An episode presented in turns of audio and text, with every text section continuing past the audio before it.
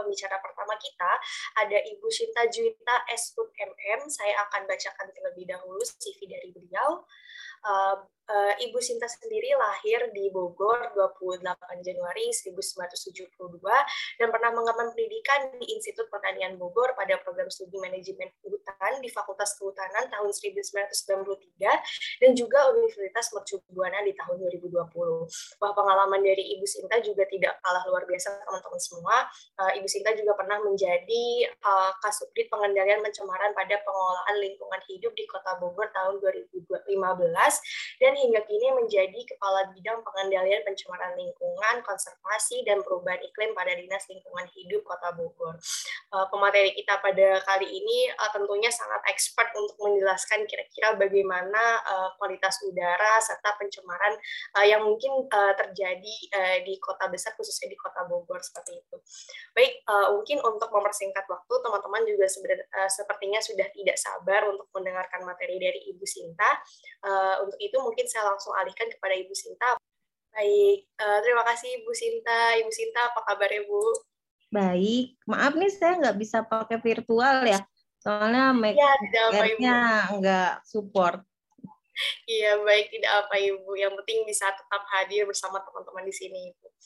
Oke, uh, mungkin uh, untuk mempersingkat waktu, saya langsungkan saja kepada Ibu Sinta Juwita. Saya persilahkan untuk menyampaikan materi. Baik, uh, terima kasih atas kesempatannya. Bismillahirrahmanirrahim. Assalamualaikum warahmatullahi wabarakatuh. Sebelumnya saya uh, yang saya hormati uh, Ketua Departemen Teknik Sipil dan Lingkungan Bapak Dr. Insinyur Erijal MAGR IPM.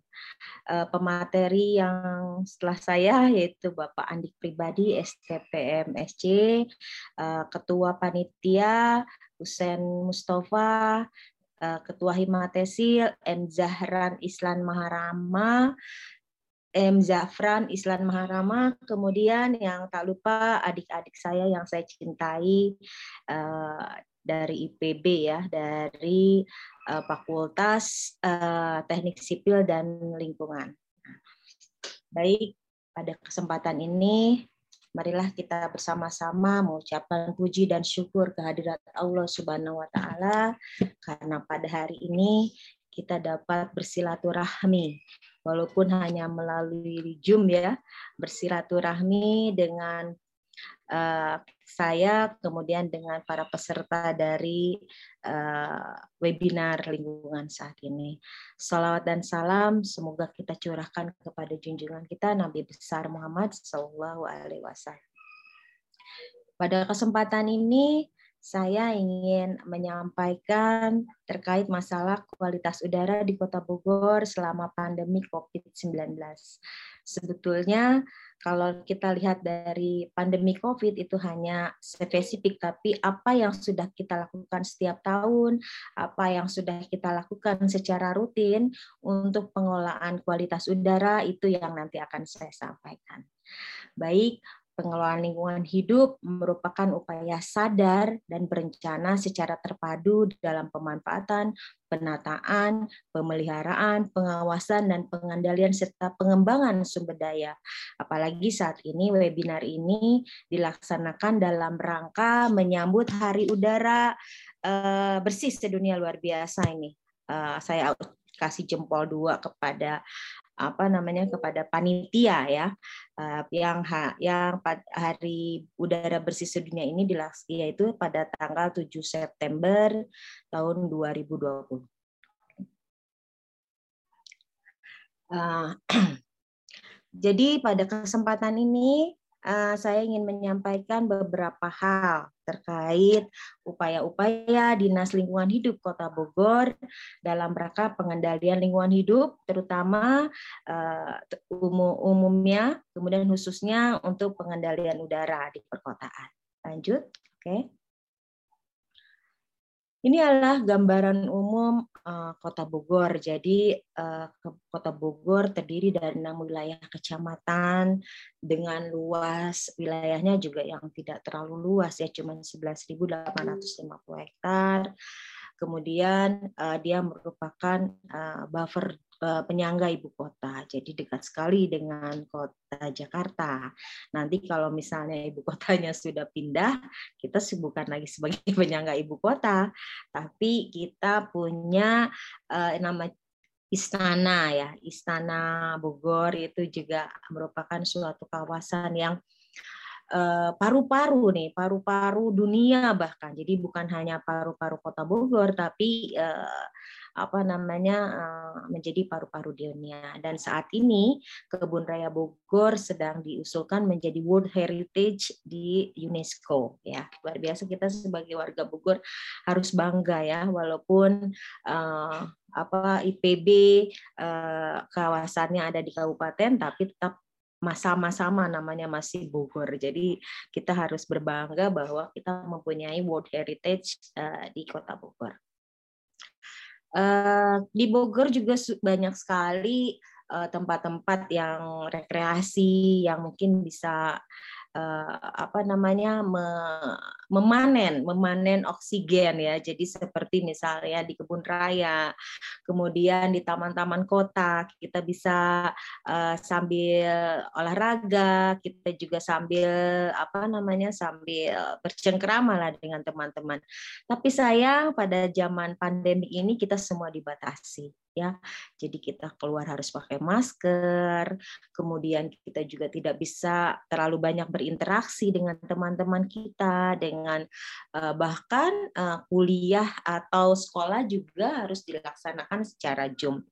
Ya, jadi uh, sekarang angkatannya angkatan Zoom kayaknya. tapi nggak apa-apa ya, tetap semangat. Ah, bagaimanapun kondisinya, kita harus tetap semangat. Bagaimanapun kondisinya, kita harus tetap belajar, meningkatkan ilmu pengetahuan kita. Ya, jadi di zaman pandemik ini eh, betul-betul merubah gaya hidup hmm, ya.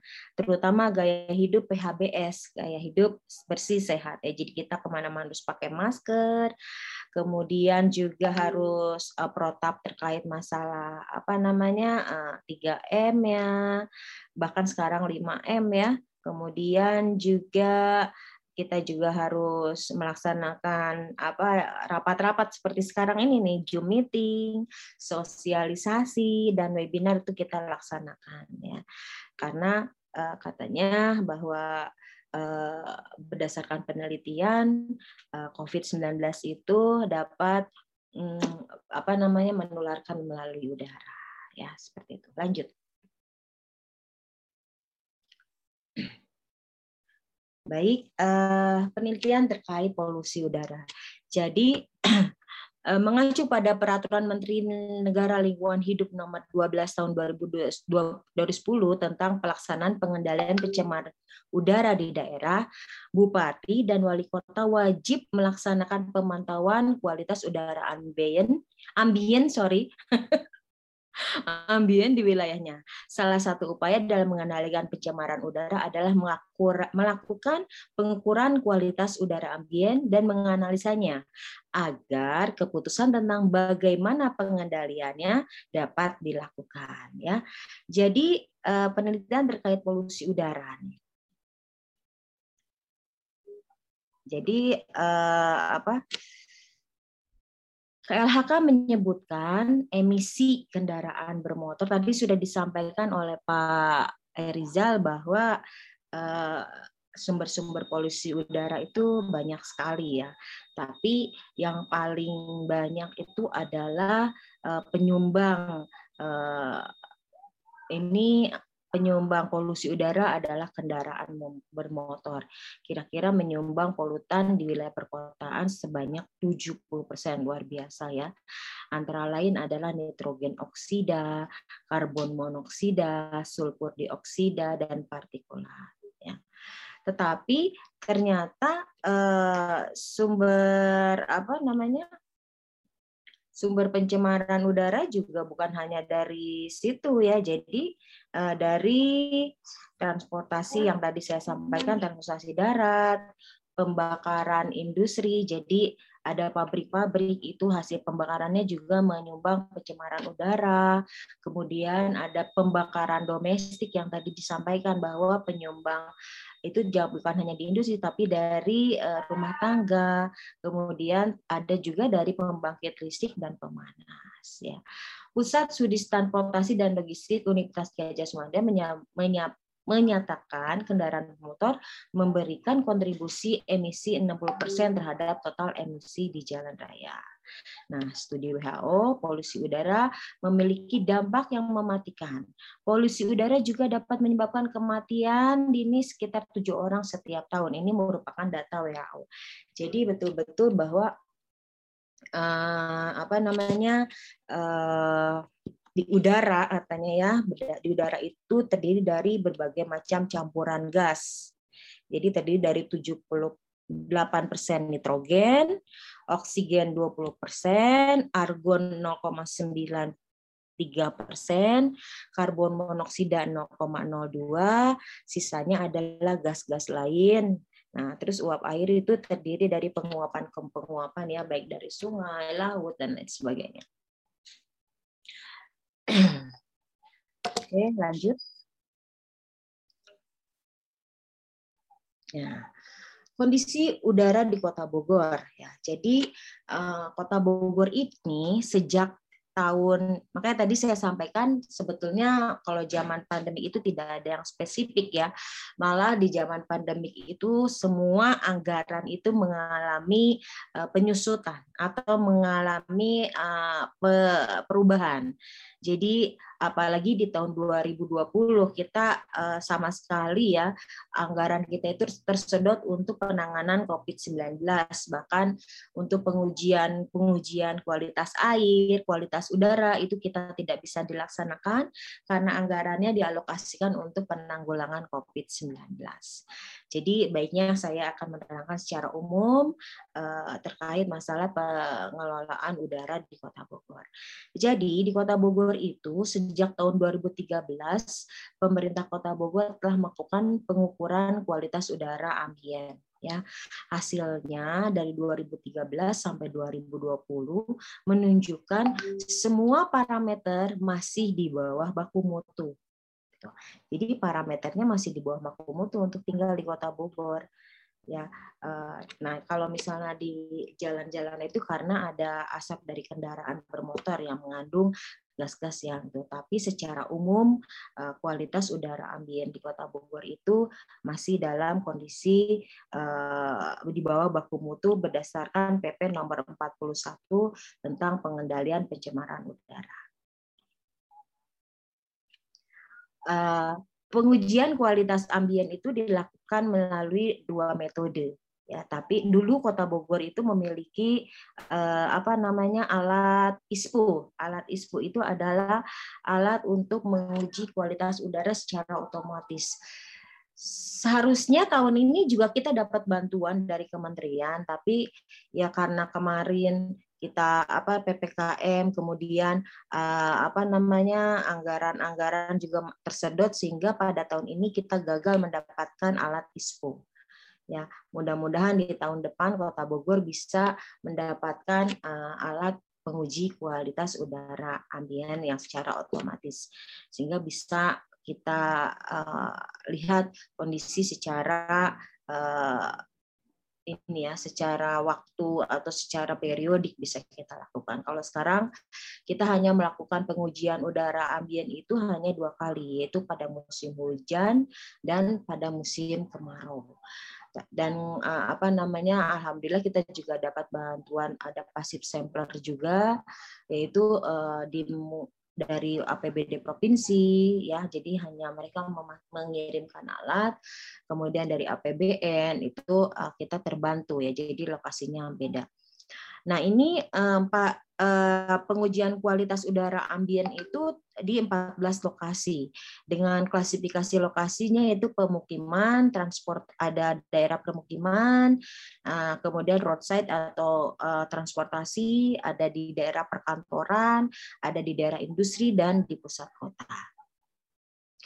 Ya. Jadi pemilihan lokasi dan penentuan titik pengambilan sampel ini harus mewakili daerah yang sedang dipantau. Jadi di Kota Bogor kita mempunyai 14 lokasi dengan klasifikasi sebagai berikut. Metode pengambilan sampel udara ambien dilakukan mengacu kepada SNI SNI ya. Jadi SNI 19 strip 71 19 2005 tentang penentuan lokasi pengambilan contoh uji pemantauan kualitas udara ambien dan SNI eh, tahunnya juga tetap sama tentang penentuan lokasi pengambilan contoh uji pemantauan kualitas udara di roadside ya. Nah, selain itu juga kita uh, pada saat melakukan pengujian kita juga harus mempertimbangkan faktor meteorologi ya seperti arah dan kecepatan angin, faktor geografi seperti topografi dan tata guna lahan. Saya ingin menyampaikan sedikit karena di sini audiensnya itu mahasiswa ya, jadi saya menambahkan sedikit dari presentasi saya bahwa kriteria itu dapat dipakai dalam lokasi pemantauan kualitas ambien ya. Dapat dipakai A area dengan konsentrasi pencemar tinggi itu daerah yang didahulukan untuk dipantau ya misalnya eh, ada daerah yang industri nah itu harus daerah yang uh, harus kita pantau. Selain kita pantau dari setiap kegiatan usaha juga mempunyai kewajiban memantau dan melaporkan selama enam bulan sekali terkait kualitas udaranya ambien. Misalnya kalau dia pakai cerobong kualitas udara kualitas cerobongnya. Kemudian bahkan kualitas air sungai di sekitarnya. Kemudian setiap bahkan setiap bulan itu harus melaksanakan eh, apa namanya uh, uji ya, uji kualitas baik uji kualitas udara, uji kualitas air, uji kualitas limbah itu harus dilaporkan ke uh, eh, BPLH Kota Bogor, ke DLH Kota Bogor. Terkait juga terkait limbah yang dihasilkan, misalnya dia menghasilkan limbah B3, maka uh, dia juga harus melaporkan setiap bulan terkait masalah pengangkutan limbah B3-nya ya. Jadi khusus limbah B3 itu harus kerjasama dengan pihak ketiga yang mempunyai perizinan perizinan uh, dari kementerian untuk pengelolaan limbah B3. Jadi tidak bisa kita kelola sendiri ya. Kalau kita sendiri kalau pun harus mempunyai izin dari kementerian. Area dengan kepadatan penduduk tinggi. Nah, itu juga menjadi prioritas uh, apa namanya karena di daerah area kepadatan penduduk tinggi akan terjadi juga uh, pencemaran udara. Ya, jadi itu merupakan area prioritas. Di daerah lokasi penelitian yang diberuntung untuk kawasan studi, ya. Jadi maka stasiun pengambil contoh uji ditempatkan di sekeliling. Kemudian di daerah proyeksi untuk menentukan efek perkembangan mendatang lingkungan. Jadi di rencana di daerah-daerah rencana nih misalnya di Kota Bogor itu akan ada perumahan apa ya yang baru itu uh, lupa saya namanya ya besar. Nah itu juga harus ada tuh uh, apa namanya uh, pengujian. Jadi kita harus bisa melihat efek terjadinya perkembangan itu berakibat atau tidak ya. Jadi kita nanti akan mempunyai data series dari mulai belum terbangun sampai dengan terbangun. Kemudian mewakili seluruh wilayah studi ya informasi kualitas udara. Eh maaf nih saya berapa menit dikasih waktunya nih moderator?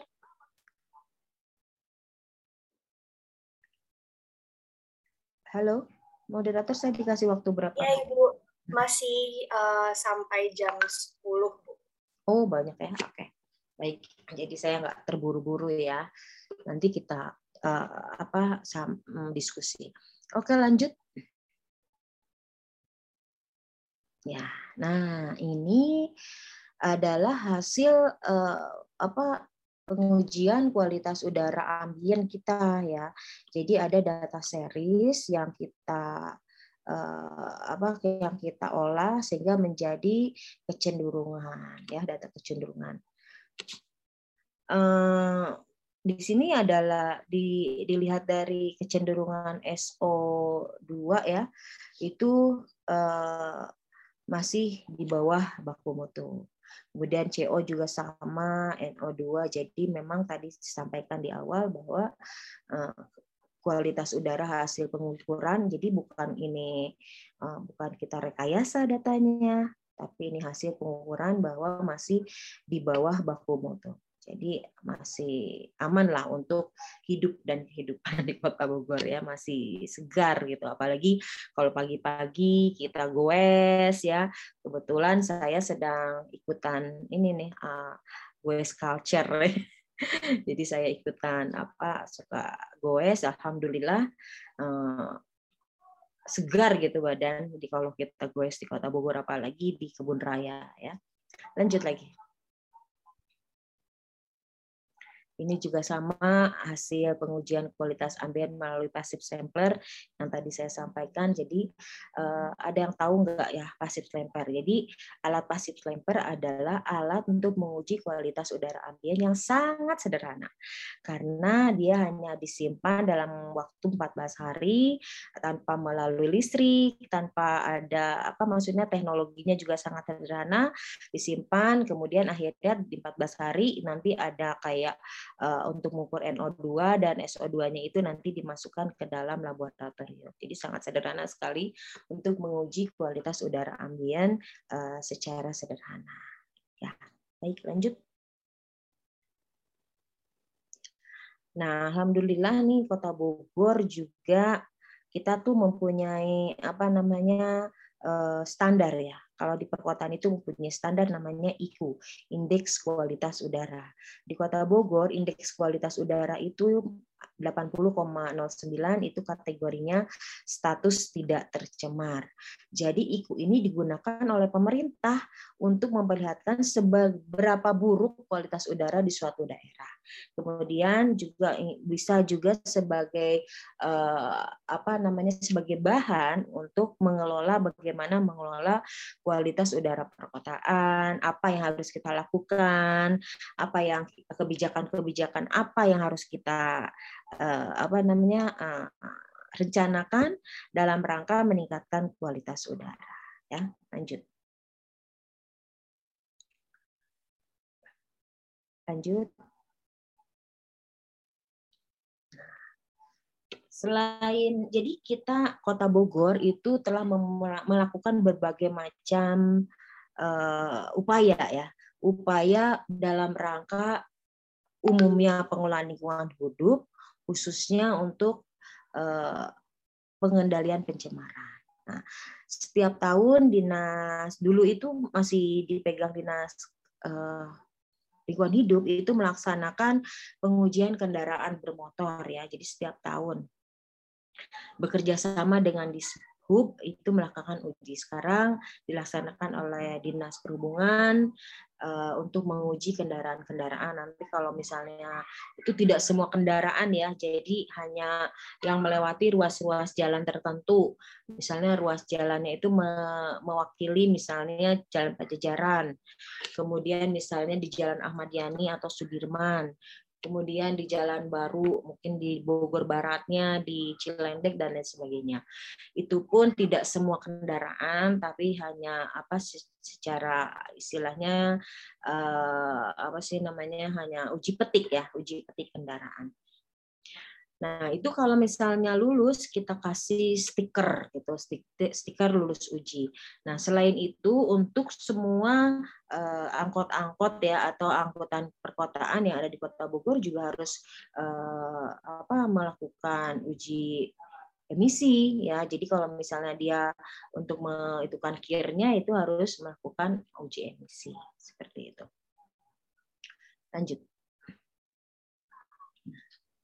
Nah, selain uh, pengujian emisi juga kita uh, harus bisa menanamkan uh, atau harus bisa berperan masyarakat harus bisa berperan aktif. Jadi tadi disampaikan oleh Pak Erijal bahwa pengendalian udara itu bukan hanya tugas dari pemerintah, tapi masyarakat juga harus ikut nah, sesuai dengan tema ya. Jadi masyarakat harus ikut bagaimana mengelola udara atau bagaimana mengelola lingkungan. Kita punya adanya ketahanan iklim melalui program Kampung Iklim. Jadi program Kampung Iklim itu adalah suatu program di mana masyarakat telah melaksanakan upaya adaptasi dan mitigasi perubahan iklim. Jadi bukan hanya kita kasih uh, anggaran atau kita kasih ini mereka untuk melaksanakan tidak. Jadi betul-betul tumbuh di masyarakat ya.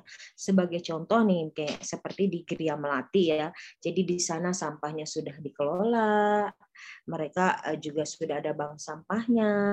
Kemudian di sana juga ada eh, sumur resapan ya. Jadi upaya pengendalian banjir.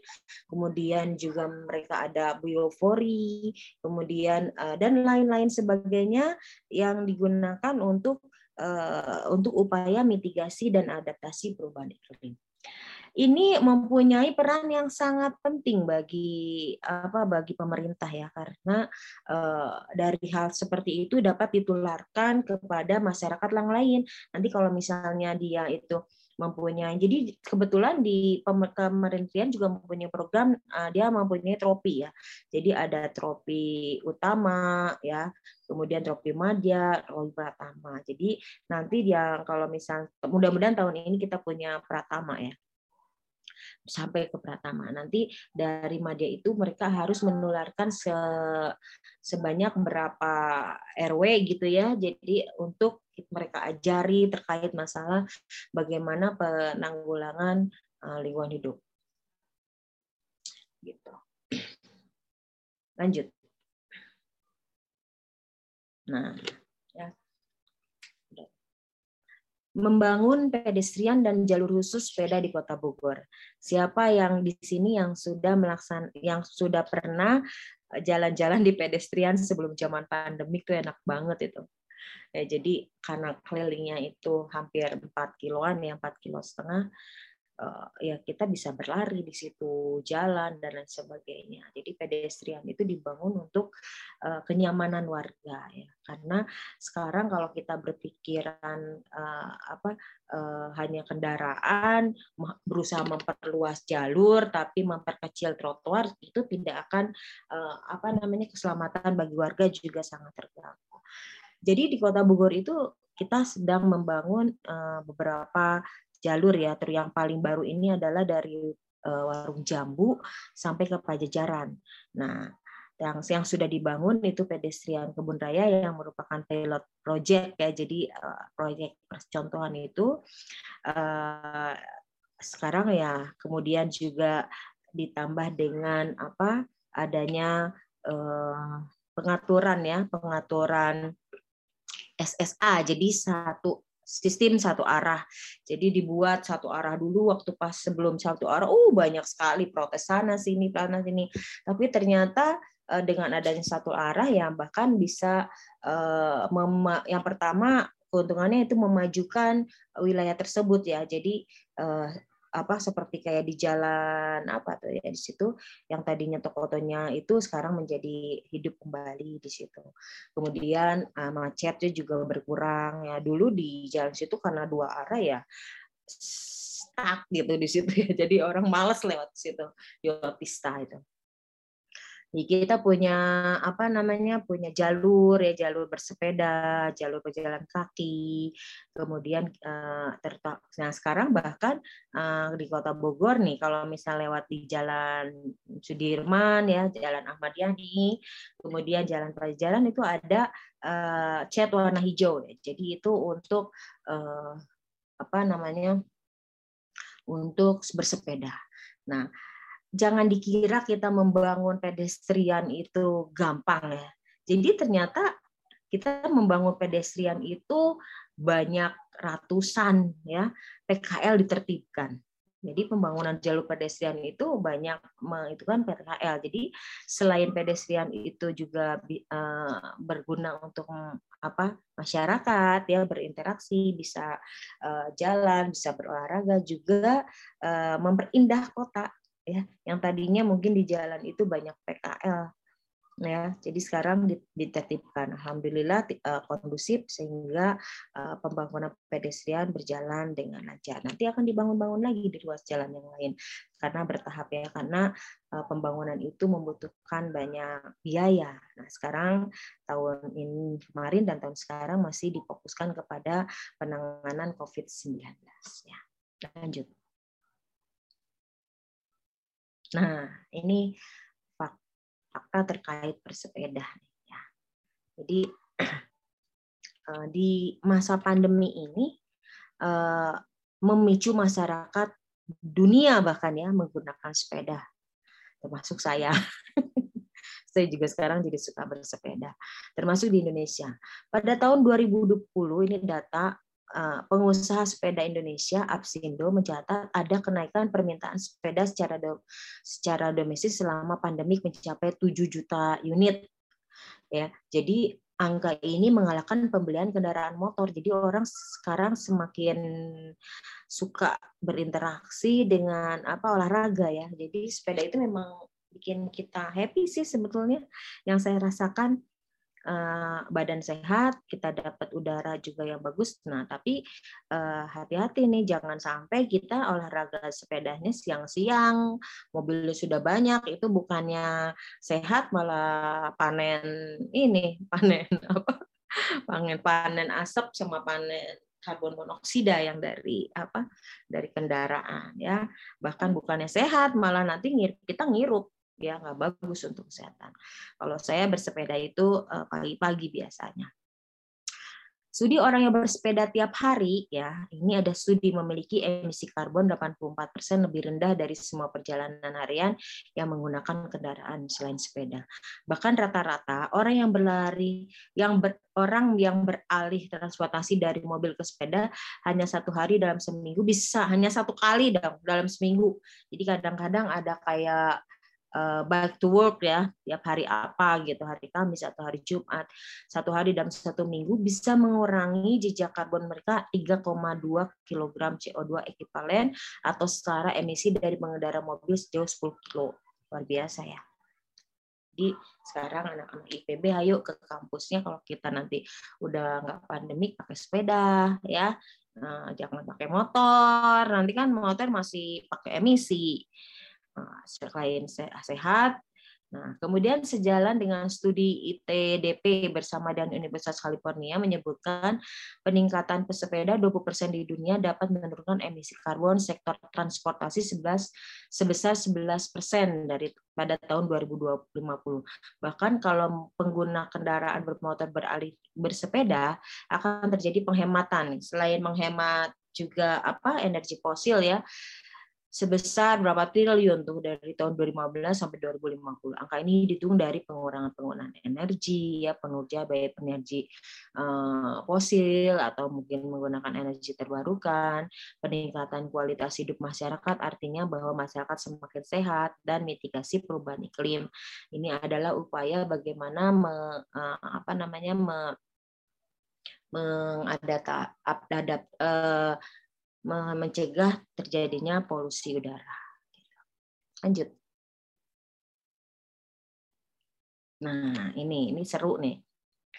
Jadi Kota Bogor itu berencana mewujudkan green transportasi ya. Tapi belum terrealisasi, masih uh, kayaknya terhambat kemarin Covid ya. Mungkin kalau sudah Covid insya Allah lah nanti kita bisa uh, dari IPB ke, ke Bogor itu menggunakan bus listrik.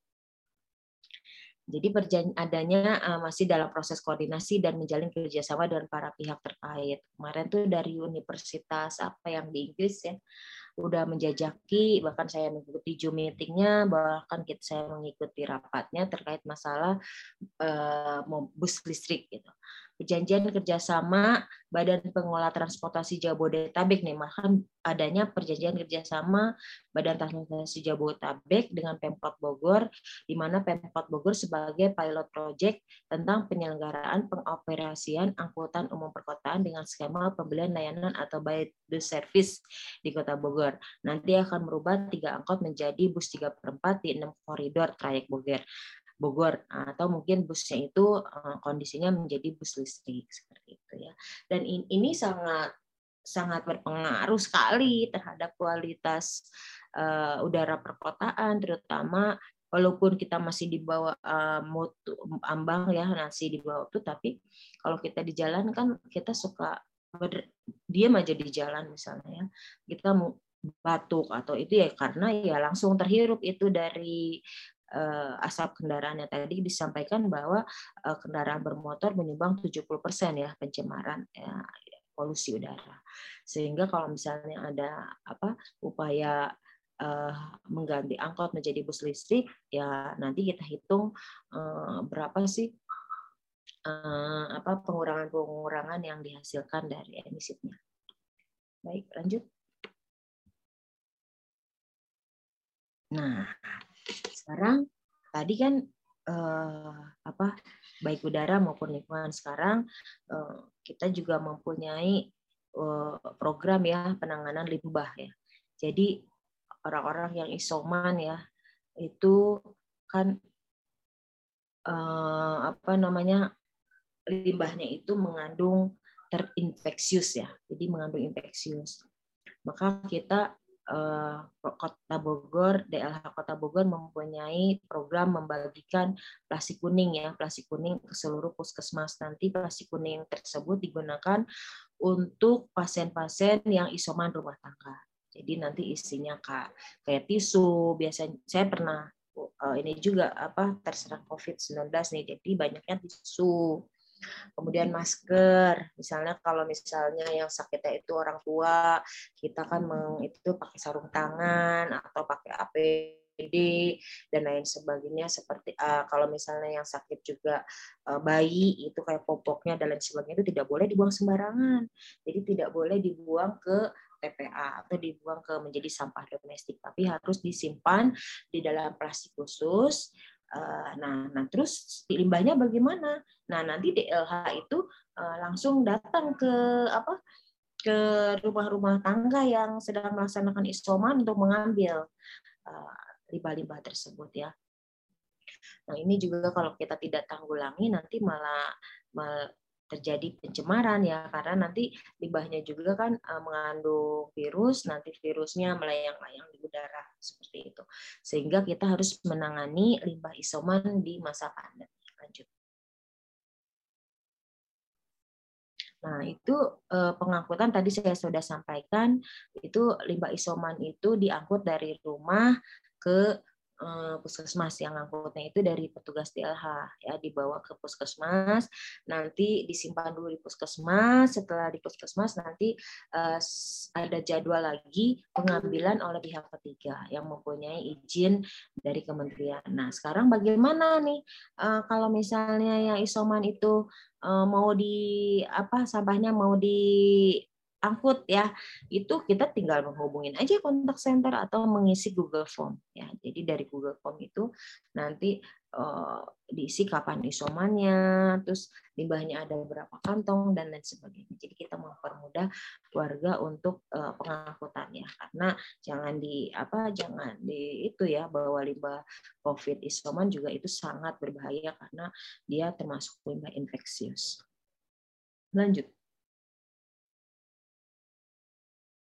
Nah, ini uh, ini pengelolaan lingkungan hidup yang saya sampaikan bahwa kita mengelola lingkungan hidup harus secara menyeluruh.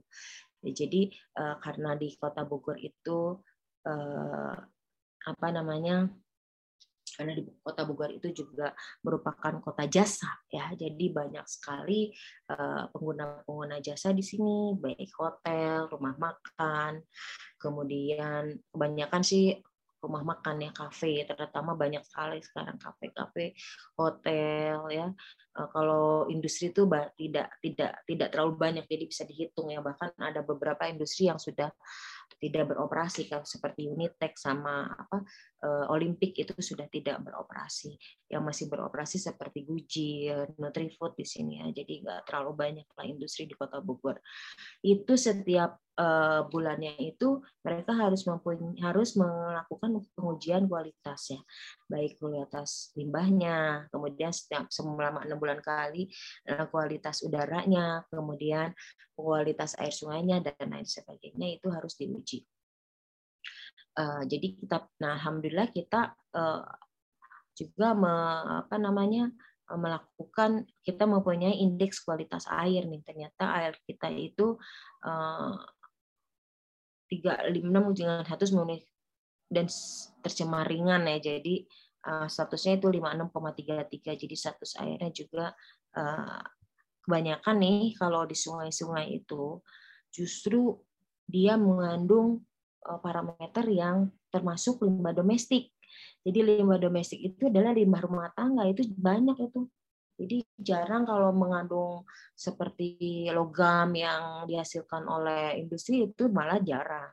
Yang banyak itu adalah limbah domestik ya seperti COD, BOD. Nah itu ya. Itu mendominasi ya, mendominasi mendominasi pencemaran eh, sungai ya. Jadi seperti itu. Lanjut. Nah, selain itu juga kita juga ada namanya uh, pertanian perkotaan. Jadi kita mempunyai program pemanfaatan pekarangan lestari. Jadi masyarakat uh, misalnya membentuk suatu kelompok nih. Nanti mahasiswa juga bisa ya membentuk suatu kelompok. Setelah itu membuat proposal ada tanahnya yang mau digarap ada apa ada kelompoknya ada pengurus dan lain sebagainya. Nanti kita kasih bantuan uh, untuk mengolah pekarangan tersebut menjadi suatu hal yang lebih ekonomis ya. Jadi mempunyai nilai ekonomis ya. Jadi uh, nanti habis mau sayuran biasanya sayurannya itu bagus-bagus tuh. Yang uh, yang belum belum satu bulan juga udah panen seperti kangkung bayam itu belum satu bulan sudah panen. Jadi P2L itu pemanfaatan pekarang lestari itu dilakukan melalui pendekatan pengembangan pertanian berkelanjutan, sustainable agriculture, pemanfaatan sumber daya lokal, lokal wisdom, pemberdayaan masyarakat yaitu atau community engagement dan berorientasi berorientasi pemasaran go to market. Jadi produk-produk UKLU UP2L kita sudah itu sudah ada di pasar tani. Jadi pasar tani yang ada di Cimanggu itu uh, sayurannya dari P2L. Jangan sampai mereka menanam, menanam, menanam. Tapi pada saat kita mereka menjual bingung, makanya kita sudah wadahi di uh, apa di pasar tani yang ada di Cimanggu. Jadi mereka sudah punya uh, apa namanya kayak warungnya sendiri di situ ya. Lanjut. Lanjut. Nah, ini yang terakhir nih. Jadi, Kota Bogor itu mempunyai peraturan wali kota nomor 61 tahun 2019 tentang penggunaan uh, pengurangan penggunaan kantong plastik. Ini menjadi kota pertama di Indonesia yang mempunyai kebijakan tidak boleh menggunakan kantong plastik uh, di Eh, untuk tahap yang 2000 itu adalah di pusat perbelanjaan retail modern ya seperti di Alfamart, kemudian di mall-mall itu tidak boleh menggunakan kantong plastik. Jadi kota Bogor menjadi kota pertama yang mempunyai kebijakan itu. Nah tahun ini kita sedang melaksanakan sosialisasi di pasar tradisional. Coba bayangkan begitu sulitnya uh, melakukan sosialisasi di pasar tradisional.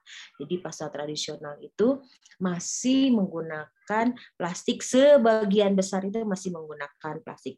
Seperti kita beli cabai pakai plastik, beli sayur pakai plastik, beli ikan dan lain sebagainya masih pakai plastik. Nah, itu bagaimana caranya? Nanti kita sedang sosialisasi bahwa penggunaan plastik juga uh, apa tidak diperkenankan di pasar tradisional karena berdasarkan data ya yang ada di DLH bahwa jumlah sampah kantong plastik yang dihasilkan dari pusat perbelanjaan ya itu cuma 30 retail ya itu mencapai 1,8 ton per hari coba bayangkan ya.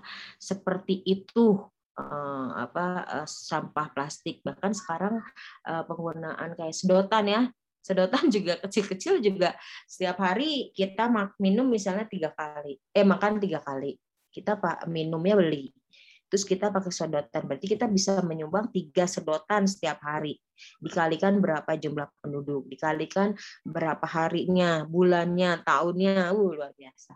Seperti itulah yang ada di kota ya seperti di lingkungan hidup. Jadi semakin hari kalau kita tidak uh, lakukan penanggulangan atau itu ya semakin berbahaya untuk lingkungan gitu Mungkin itu saja yang dapat saya sampaikan pada kesempatan ini. Jadi saya secara umum ya nanti bertanya boleh, mau tanya ini boleh, tanya itu boleh. Kalau misalnya ada yang uh, nggak bisa saya jawab ya nanti kita berdiskusi melalui WA. Tadi sudah ada nomor telepon WA saya ya.